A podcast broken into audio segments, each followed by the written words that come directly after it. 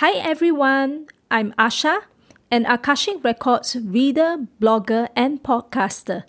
In this series, we will demystify the Akashic Records by bringing to you bite sized contents on frequently asked questions relating to the Akashic Records.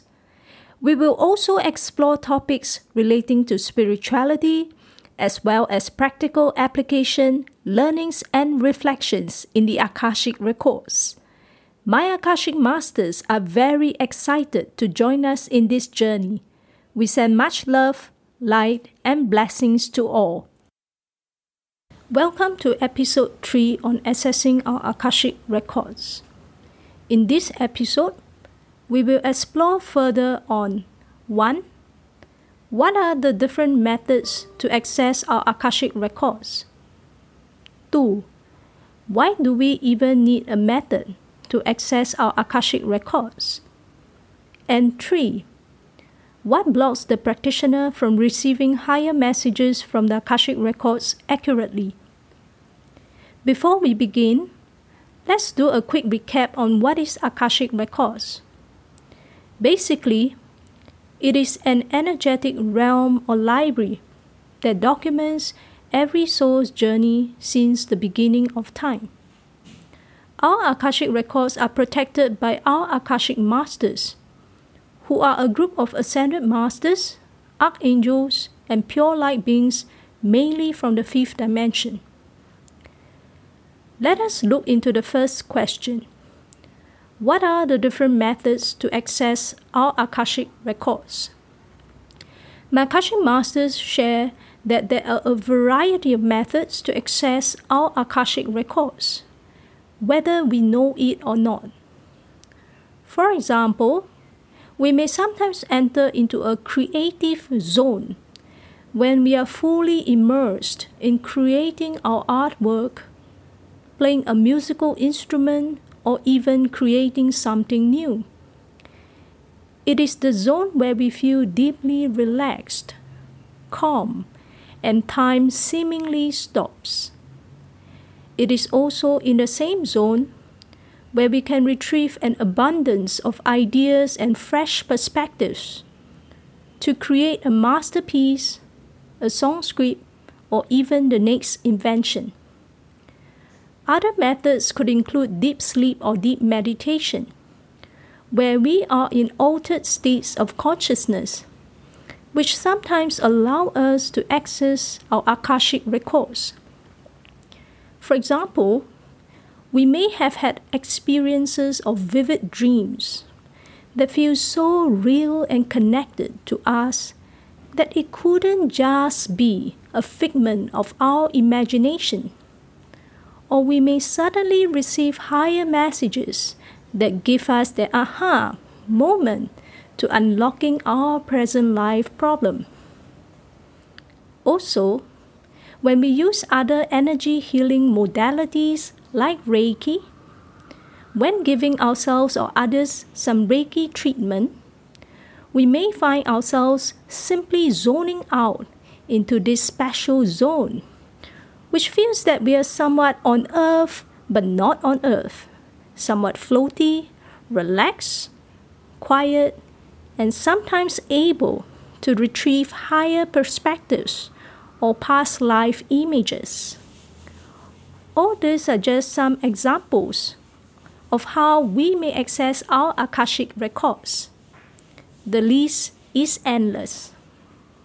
For me, I access the Akashic records of myself and others by means of a sacred prayer. This is simply a text embedded with light codes that was gifted by the Akashic Masters to the Akashic Light Academy, Singapore. When we recite the sacred prayer in a certain sequence, it establishes a direct connection between us and the Akashic Masters and allows us to access the Akashic records of ourselves or others as guided. Let us now look into the second question. Why do we even need a method to access our Akashic records? This question raises an interesting point. Which is why can't humans simply access our Akashic records, or uh, connect with our Akashic masters easily with our waking minds without employing any method like the sacred prayer or deep meditation as shared? My Akashic masters share that it is because the human bodies are way too dense and our minds are too distracted and infiltrated with many thoughts that it is very difficult for us to tap into the Akashic records easily on our own. Therefore, the sacred prayer provides a shortcut to establish a connection between the practitioner and the Akashic masters. Otherwise, if we employ other methods like energy healing, deep meditation, or deep sleep, it is an unstable connection that sometimes leads us briefly into the Akashic records, sometimes not. Let us now look into the third question. What blocks the practitioner from receiving higher messages from the Akashic records accurately?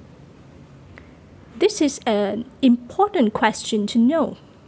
Whether you are a practitioner yourself or you are considering engaging the services of a practitioner to access your Akashic records.